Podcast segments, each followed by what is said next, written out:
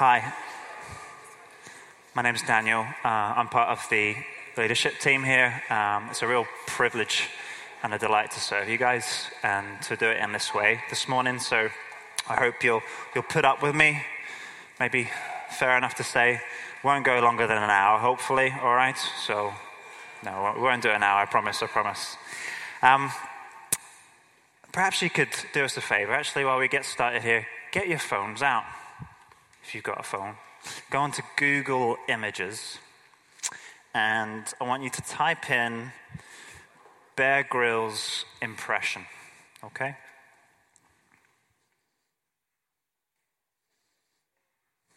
If you've got data, that is probably.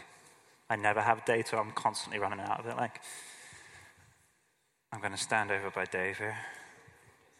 And if you go to images,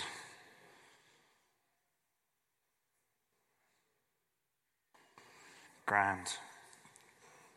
Could you pick out the fourth one for us there, Dave? Yeah. yeah. So either the third or fourth one. Who, who is that? It is. There I am. Did you know that? If you type in Bear Grylls impression, the third or fourth image, I will be there doing an impression of Bear Grylls, believe it or not. and you're probably thinking, what on earth? How on earth? I also think that too. Um, it's my little claim to fame there, anyway. A few years ago, I'll give you a bit of context here now, okay? A few years ago, I had uh, a wonderful opportunity to go to North Canada, uh, just below the Arctic Circle, and spend several weeks with a community out there uh, called Iqaluit. And my time there was a mixture of different things. It was part of my undergrad research, uh, but I was also spending time with a church, an Anglican church, believe it or not, shaped like an igloo. It's amazing. Um, and just to be with the people, uh, the indigenous people, the Inuit, uh, as well as others as well from other parts of Canada and parts of the world.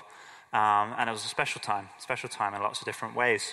Um, and I tell you that story because I want to introduce something to you this morning, something I came across while I was there. Um, before we get to that, I just want to read this quote from Richard Rohr. He said this I think Christianity has created a great problem in the Western world by repeatedly presenting itself not as a way of seeing all things, but as one competing ideology among many.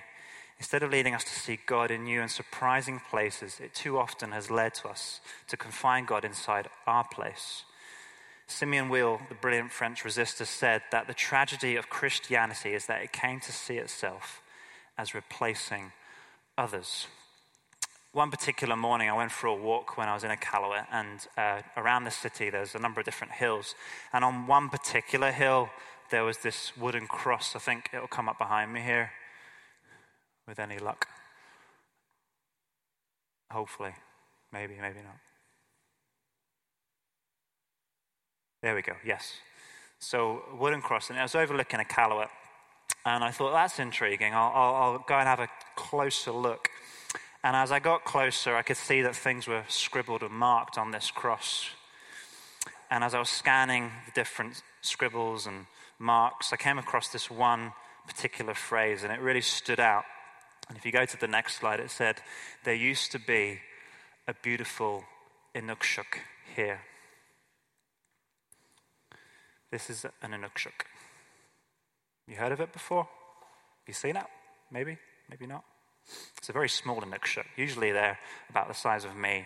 Mounds of stone on top of each other. An integral part, an important part of Inuit culture. Uh, its meaning, there or thereabouts, is, is human substitute and had different uses.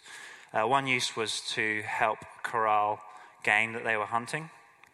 And another use would be a food store. There'd be an emergency food store below this during the cold winter months when it was needed.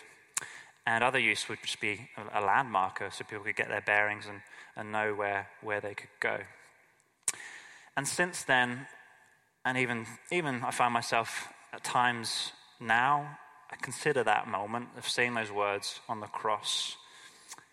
And it saddens me that someone felt it necessary to replace the Inukshuk with the cross as though there had to be this choice. You can only have one or the other. We're continuing our series of on resident aliens, and today's sort of subtitle, I suppose, is, is about inclusion or embrace, as I've termed it. Theologian Volf said this Might not the will for identity be fueling a great deal of conflicts in our world from the macro of nations, race, cultures, ideologies, religion, sexuality, education, class, to even the micro within families and friendships? Might the will of identity over someone else's identity? And my question to you is what identities do we hold dear? What identities do we even socialize, socialize our children with that they are colored with a particular lens in terms of how they see others? And when I think about that, it makes me think about Jesus and how he gave up his identity, his status of heaven for the other, for us. And he did it even before we even acknowledged our sin. That phrase, whilst we were still sinners, Christ died for us. And with that, I've got another question. What identities are we prepared to die to? And that's hard, isn't it? Because to give up the self for the sake of the other is often met, not met with reciprocation, is it? Often our self giving is met with exploitation and brutality when we look around the world. Yet this is what Jesus endured, and this is what it means to take up your cross. How do we become that peculiar community that embraces the other?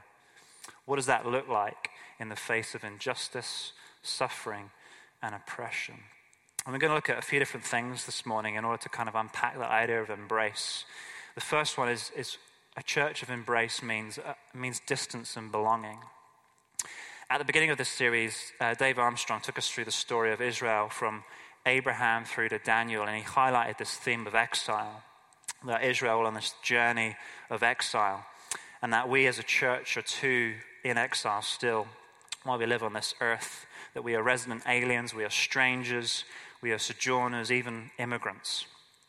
The truth that there has, this truth has a profound impact then on how we live our lives in community. Yet you may be thinking the ideal of one body in shared exile had this kind of whiff of utopian dream. The reality of harmonious community can be far from sight, yeah? Particularly within the church. But what are the implications for the rest of society, cultures, and religions around us? In entering this new kingdom, aren't we in, in that act of freedom of entering into this kingdom in one hand, shunning and excluding the world in the other? Let's just consider the foundation of Christian community. And to do that, I want us to look at a passage in 1 Corinthians 12. It says this. You can go to it if you like. I'll be coming, going through this quite quickly. From verse 12 to 13 and verse 27, it says, The human body has many parts, but the many parts make up the one whole body. So it is with the whole with the body of Christ. Some of us are Jews, some are Gentiles, some are slaves, and some are free, but we've all been baptized into one body by one Spirit and we all share, the same spirit. And verse 27 all of you together are Christ's body, and each of you is part of it. Paul here is explaining that Christ unites different bodies into one body, not simply because he's the one leader or that he has this vision of one community, but above all, it's through his suffering. Jews, Gentiles are made one body of God's children without regard to ethnicity, nationality, gender, race, or class precisely in the cross of Christ. And I'm going to come back to that at the end. This unity is possible because Jesus gave himself up. Volf says this far from being the assertion of one against many, the cross is the self giving of the one for many. Unity here is not the result of this sacred violence, which obliterates the particularity of bodies, but it's a fruit of Christ's self sacrifice, which breaks down the enmity between them. You know, I think for Paul, what divides people and communities is not so much difference. You may disagree with me, that's okay. I think it's more to do with enmity, something that is far more deep rooted when we look into it. So, what are the implications for this kind of universalism? We see at Pentecost a profound act of God encouraging this very, very thing. In Acts 2 7 to 12, Peter is addressing the crowd as, an, as a new believer, as someone where the Holy Spirit has come upon him, and there's a numerous amounts of people around from different parts of the world. And they were completely amazed because they understood him. Each with their different languages, languages understood what Peter was saying in that moment. How could it be? The verse reads this They were completely amazed. How can this be? They exclaimed. These people are from Galilee, and yet we hear them speaking in our own native languages. Here we are Parthians, Medes, Elamites, people from Mesopotamia, Judea, Cappadocia, Pontus, the province of Asia, Phrygia, Pamphylia, Egypt, and the areas of Libya around Cyrene, visitors from Rome, both Jews and converts to Judaism, Cretans and Arabs. And we all hear these people speaking in our own languages about the wonderful things God has done. They stood there amazed and perplexed. What can this mean? They asked each other. I love this list. It highlights people from different places with different languages, different dialects. There were different cultures and histories. And there is this unifying moment. I often wonder this though do you think these people from that day forth continue to understand each other as completely as they did then? Probably not, no. They retained who they were. As the theologian put it, each culture can retain its own cultural specificity Christians need not lose their cultural identity as Jew or Gentile or whatever identity it might be and become one humanity that is neither. At the same time, no culture can retain its own tribal deities. Religion must be de ethnicized so that ethnicity can be desacralized. Paul deprived each culture of ultimacy in order to give all legitimacy in the wider family of cultures. Through one faith, one must depart from one's own culture because the ultimate allegiance is given to God and Jesus, who transcends every culture. See, Christians, they're not just insiders who have taken flight to a new Christian culture and therefore have become outsiders, disconnected, and dissident. I raise my eyebrows at that. Rather, they've responded to the call of the gospel and stepped with one foot outside their culture and one foot firmly placed in it. And it's in this place of tension, of hardship, and of suffering, the call to carry your cross not one made by a God who's seated in heaven from afar, stating you do this, but one who actually walked it, who did it, who left the authority and throne of heaven and came down to this earth. You see, both distance and belonging are essential for the church, for us as disciples. Belonging without distance destroys, distance without belonging just isolates. There's a story during World War II uh, within Germany, a Christian community who created a thing called the Barmen Declaration. It was a type of confession. And as I said, it was created during the era of Nazi Germany.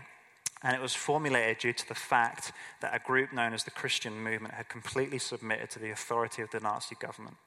They were adopting their ideology and they were allowing them to corrupt the message of the gospel. And this is what it says You were slaughtered, and by your blood you ransomed for God saints from every tribe and language and people and nation. Revelation 5 9. There is no longer Jew or Greek. There is no longer slave or free. There is no longer male and female, for all of you are one in Christ Jesus. Galatians 3:28. All the churches of Jesus Christ, scattered in diverse cultures, have been redeemed for God by the blood of the Lamb to form one multicultural community of faith. The blood that binds them as brothers and sisters is more precious than the blood, the language, the customs, the political allegiances, or even economic interests that may separate them. We reject the false doctrine as though a church should place allegiance to the culture it inhabits and the nation to which it belongs above the commitment to brothers and sisters from other cultures and nations, servants to the one Jesus Christ, their common Lord, and members of God's new community. What does it mean to, to reach across the dividing lines as we become that peculiar culture that is both within and without, that is both distant but also belongs. What does that actually look like? And as I was thinking about this, I was chatting with Ryan yesterday as I was talking about what things I might be saying. And, and I mentioned one of the examples I was going to give was about bonfires. And he said, You're going to go there? I was like, Yeah, I'm going to go there. But maybe not as you think. The 11th night, we all know it. Usually, most of us run from it, perhaps. We go away, we leave it behind. We all have various thoughts about it, don't we? Yeah?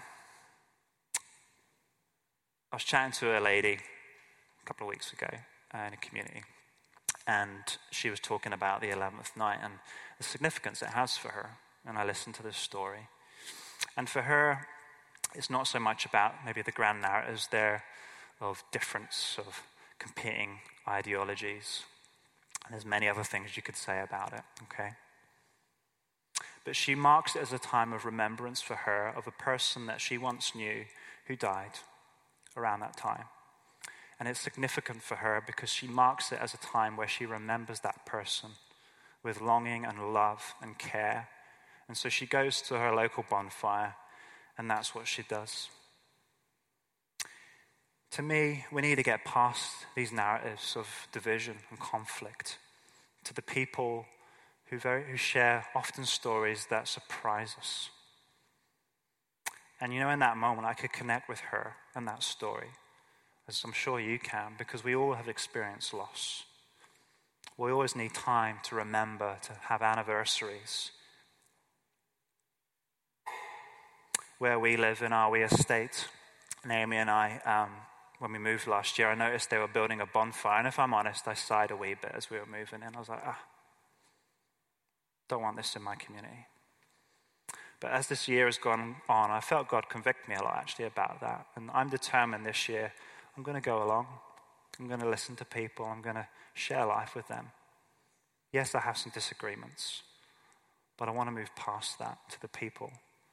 Because as it was shared a few weeks ago, there before me are the image of God. The Imago Dei is placed and marked in each and every one of us. What about globally? What about the dividing lines that are there too? When we think about Brexit, when we think about borders maybe closing, what happens to refugees, to asylum seekers that find themselves struggling to even get into this country here? What do we do, or what can we do as a church? I think it's brilliant that as a church yesterday we had family matinee, and it's wonderful just to open our doors and welcome people from all walks of life. And some of those people are refugees and asylum seekers, families that, that come into our doors regularly every month. And we just get to share food and watch a film together, and it's, it's, it's amazing. It's great. And I want us to keep doing that as a church, that we would cross those dividing lines, that we would welcome people. But as I was thinking about this, I was thinking, what could we do more so? And I came across something, and it's just an idea at the moment. I'm not saying we're going to do it, but I'm actually going to pose the question to us as a community what would it look like? What could we do? And if there are a few of you this morning that think, yeah, I'd be up for that, please come and speak to me. It's a thing called community sponsorship. It's where a community comes together and decides they're going to sponsor a family to be able to make a home in this country as refugees who are seeking asylum. Costs a lot. You have to provide a home, you have to pay for a home. You have to provide financial provision because benefits won't be available to them at the start. Could we do something like that, I wonder? Could we go beyond what we do now to end the cycle of exclusion? Exclusion can take many forms. We often think of exclusion as something about maybe eliminating the other or dominating the other. But it's also about abandoning, it's isolating, it's not looking, famous story of Samaritan as those that walked past and not, did not see. Open our eyes. What could we do? A church of embrace means ending the cycle of exclusion. There was a man who left Sarajevo before the war in 92, and he joined the Serbian army who was shelling the city. And he said in the course of a phone conversation to his best friend, who had remained and whose apartment was totally destroyed by a shell, There is no choice. It's either us or them. And what he meant was either they will inhabit this place or they will. Either we will be destroyed or we will destroy them. No other option is available. And in all wars, whether large or small, whether carried out in battlefields, city streets, living rooms, or offices, we come across this basic exclusionary polarity. It's us against them, it's their gain or it's our loss. And there may be a situation you're thinking where there is no choice. Perhaps you've been there. Yet we should not forget that to destroy the other rather than destroy oneself is itself a choice. You know, I believe that if there is will, if there's courage, if there's imagination, and there is hope, that this stark polarity can be overcome. And just to help us think this through, I want us to take a quick look at the story of Cain and Abel. Okay? We're going to do this quite quickly, but I want you to keep up. So if you go to Genesis 4, verses 1 to 16, I'm going to read this to you. Now Adam knew Eve, his wife, and she conceived and bore Cain, saying, I produced a man with the help of the Lord. And again she bore his brother Abel. Now Abel was a keeper of sheep, and Cain a worker of the ground. In the course of time, Cain brought to the Lord an offering of the fruit of the ground, and Abel also brought of the firstborn of his flock and of their fat portions. And the Lord had regard for Abel and his offering, but for Cain and his offering he had no regard. So Cain was very angry, and his face fell. The Lord said to Cain, Why are you angry, and why is your face fallen? If you do well, you will, not be, will you not be accepted? And if you do not well, sin is crouching at the door. Its desire is for you, but you must rule over it. Cain spoke to Abel, his brother, and when they were in the field, Cain rose up against his brother Abel and killed him. Then the Lord said to Cain, Where is Abel, your brother? He said, I don't know. Am I my brother's keeper? And the Lord said, What have you done? The voice of your brother's blood is crying to me from the ground, and now you are cursed from the ground, which opened its mouth to receive your brother's blood from your hand. When you work the ground, it shall no longer yield you its strength. You shall be a fugitive and a wanderer on the earth. Cain said to the Lord, My punishment is greater than I can bear. Behold, you have driven me today away from the ground, and from your face I shall be hidden. I shall be a fugitive and a wanderer on the earth, and whoever finds me will kill me. Then the Lord said to him, Not so. If anyone kills Cain, vengeance shall be taken on him sevenfold. And the Lord put a mark on Cain lest any who found him should attack him. Then Cain went away from the presence of the Lord and settled in the land of Nod, east of Eden. The story of Cain is often misinterpreted as a form of parable that we categorize as an us and them kind of story, yeah? We either portray ourselves as an Abel or we cast someone else as a Cain. And much of the creation story is located in this kind of primal history, and it has something to tell us about the character of God, but also as humanity as a whole. As Klaus Westermann states, the intention of primal history is underscore that every human being is potentially Cain and Abel, just as every human being is Adam and Eve. Therefore, the story about a murderous Cain is a story about us. This story takes the perspective of the victim not only to condemn the perpetrator, but at the same time to contravene the tendency of the victim to become perpetrator there is this thin line between justice and revenge, and it's even thinner when it comes to the matter of the heart. This passage begins by introducing two brothers as equals. They're born of the same parents, they're both engaging in equally respectable occupations. One's a keeper of sheep, and the other a tiller of land. And they too, the two of them offer equally appropriate sacrifices to God in relation to their roles. And this equality is even underscored by a literative device in verses 2 and 5. The names of the two alternate four times if you look. So it goes Abel, Cain, Cain, Abel, Abel, Cain. So it sets this out on purpose. Yet this equality also hides and heightens an inequality. Cain was more than likely a rich farmer and landowner, he was the firstborn.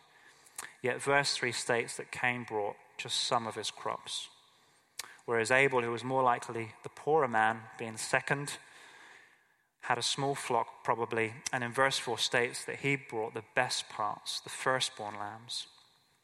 And God responds by accepting Abel's offering and not Cain. God recognizes the inequality of their gift and thus sets in motion a response from Cain. Volf note, notes it like this The initial problem of the story is the formal equality and the common belonging, brothers with complementary vocations in relation to the inescapable difference of being first and second born, rich and poor, honored and despised, regarded and disregarded. From the outset, all of human relations are fraught with this tension between equality and difference, in the context of which the relation between the self and the other has to be negotiated.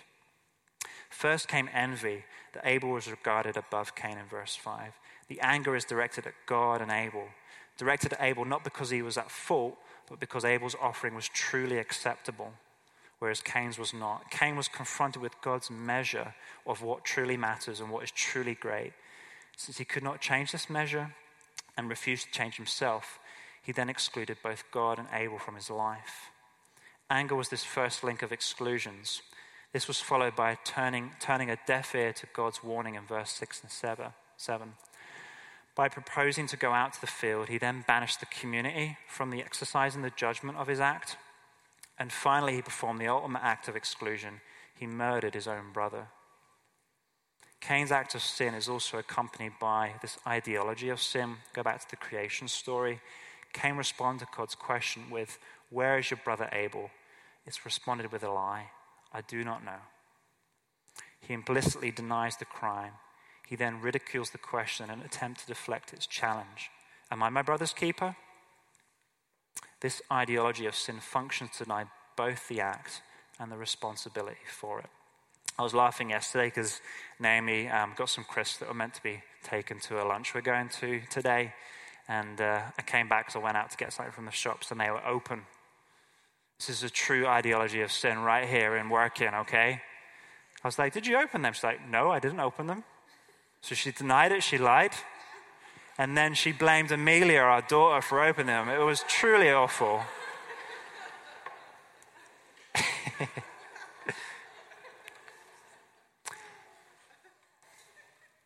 but I couldn't believe, you know, when you're reading the story, here we have Cain totally denying it. And then he has the audacity to say to God, Am I my brother's keeper? I think you're thinking the same as me. Lord, just smote him. Just smote him now. Get rid of him. Wipe him from the face of the earth. The consequences of Cain's murder not only robbed him of a brother, but also the possibility of belonging. By his own act of exclusion, he has excluded himself from all relationships, from the land below, from God above, and the community around him.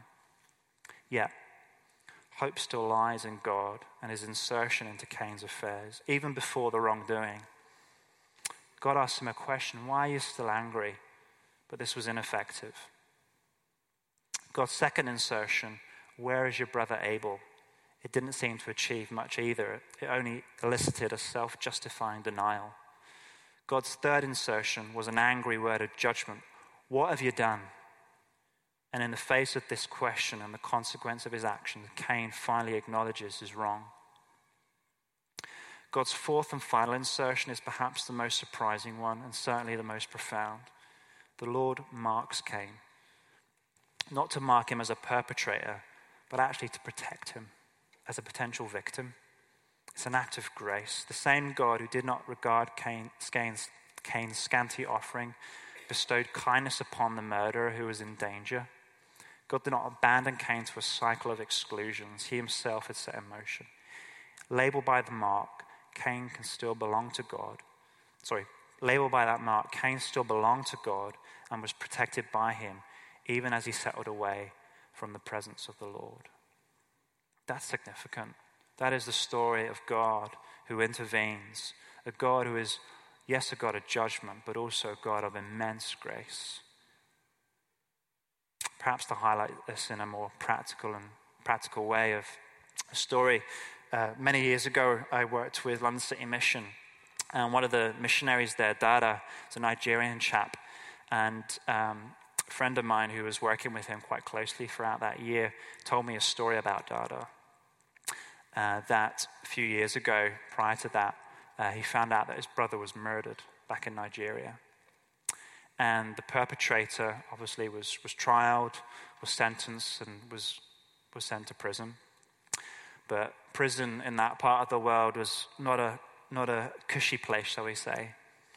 That provision for that person was dependent not on the state, but actually the families of the perpetrators. If families provided for them while they were in prison, then they were okay. But if a person had no family or no support, they had absolutely nothing and more than likely would have died. Dada found out about this person that he had no family, no one supporting him while he was in prison. The man who murdered his brother supported him in prison, paid for him to have food, paid for him to have comfort. There is a story of a man who ended the cycle of exclusion. As we know, this act of grace and the ending of the cycle is ultimately found in the crucifixion. The idea of ending the cycle of exclusion is not an easy thing when you're coming, at, coming from a position of repentance or even a position of forgiveness. It's not that we don't like being wrong, but almost invariably, there are others who are not completely right either.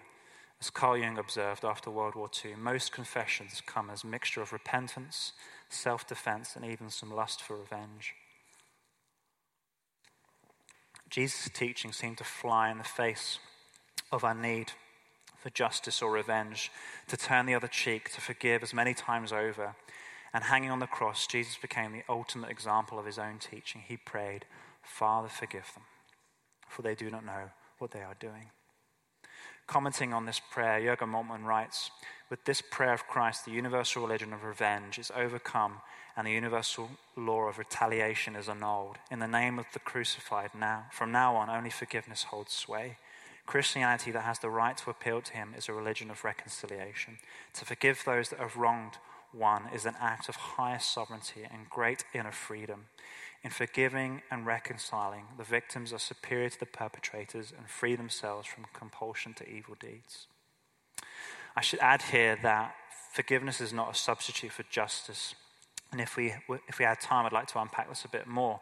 But what I will say, though, is that every act of forgiveness enthrones justice. It draws attentions to the violations precisely by revealing the truth. My question to you is, though, how we satisfy our thirst for justice and calm, and calm our passion of revenge so as to practice forgiveness. I think the Psalms provide us with a wonderful blueprint for this. We see in the Psalms honest anger and rage, but who are they directed at? Is it the perpetrator?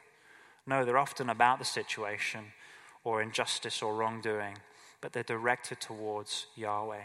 These prayers bring the puzzlement and the rage of the oppressed into the presence of the God of justice.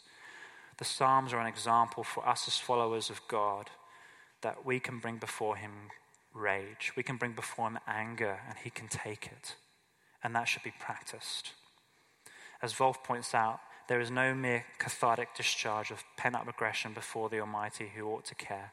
Much more significantly, by placing unattended rage before God, we place both our unjust enemy and our own vengeful self face to face with a God who love who loves and does justice. You may be wondering, why am I harping on about forgiveness? Well, it's because this is the boundary line between exclusion and embrace. At the heart of the cross is Christ's stance of not letting the other remain as an enemy and of creating space within himself for the offender to come in. That is us and that is them. When God sets out to embrace the enemy, the result is the cross. On the cross, as Volf puts it, is the dancing circle of self giving and mutually indwelling divine persons who open up for the enemy. In the agony of the passion, the movement stops for a brief moment and a fissure appears so that sinful humanity can join in. We, the others, the enemies, the victims, the oppressors, are embraced by the divine persons who loves us with the same love which they love each other, and therefore make space for us within their own eternal embrace. Jesus' grace agony was not that he suffered, but that he was abandoned. The heart of the cross is that of God abandoning himself in order that we would no longer be abandoned. And we, as disciples and as his church, should reflect this. Abandoning ourselves for the sake of the other, it's going to cost us. And that is the risk of grace. But I tell you now, it is worth it. It is so worth it. I'm going to finish my story I shared earlier about the Inukshuk. I'm going to get the band to come up while I do this too, and then we're going to respond with Eucharist together. So, that story I told, actually, I wrote about it at the time. I was, I was doing a blog, and I want to read you this, the excerpt from that, as a, maybe just as a final reflection as we go away and as we ponder this more about us as a church, but maybe individually as well in our own spaces and places. Marsh wrote this something about the land and the people created within them. He's talking about missionaries and ministers, a deep desire to remain and work in the north part of Canada. It drew them with great commission to this harsh land and its Inuit inhabitants. Perhaps indeed one had to be just a little crazed, but to explain the Arctic lure is a bit like trying to explain the taste of banana to one who has never eaten one. You just simply have to experience the adventure for yourself.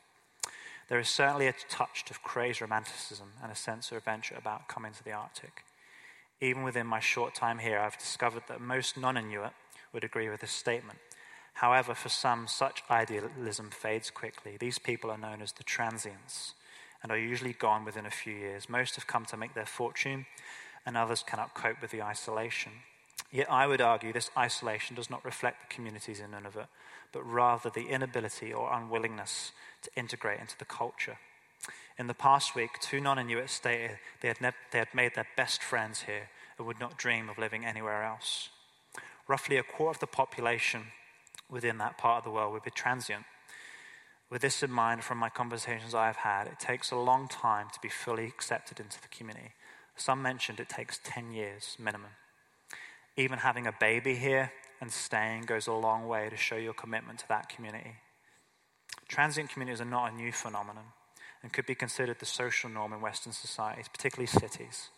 Such fluidity in communities is not a healthy thing, I don't think. There is a lot to be said for making roots, investing time, energy, and knowledge and love in a community. Mike Gardner was a retired minister who came to North Canada in his early 20s, and he personifies such commitment. I had the privilege of witnessing Mike speak at a soup kitchen today, despite the inability to understand what was being said, since he spoke in Inuktitut. He was speaking, um, there was no confusion interpreting the mood and atmosphere, atmosphere of the room. There was a very reverent response when Mike spoke, and people were clearly engaged in what he said. There was a resounding amen when Mike finished the grace. You could see on people's faces an appreciation for his presence and the words spoken. And then I inserted my story about the Inukshuk and what was inscribed. You can either have one or the other. There is certainly an element of change and transformation when it comes to the gospel. When we make the choice to believe in Jesus, follow him and his teachings, to live a life trying to reflect his character, we do change. Yet God has made us unique individuals from different cultural backgrounds, and that is something worth celebrating and thanking God for. History is full of sad reminders when people and nations have tried to enforce their particular cultural idea. The beauty of the gospel is that it transcends nation, creed, and culture. The true gospel far from harms culture, Rather, it enhances all that is good and noble about that culture and enables it to become that which God intended it to be. Mike is an example of someone who invested his entire life to that end. I believe his response to the choice of the Inukshuk or the cross would be an unequivocal and a resounding both. We're going to respond by coming to the table. Um, God's greatest example to us of what it means to embrace the other. And God did that willingly on a cross. He abandoned himself for us in order that we might abandon ourselves for those that we get to meet and be within this community.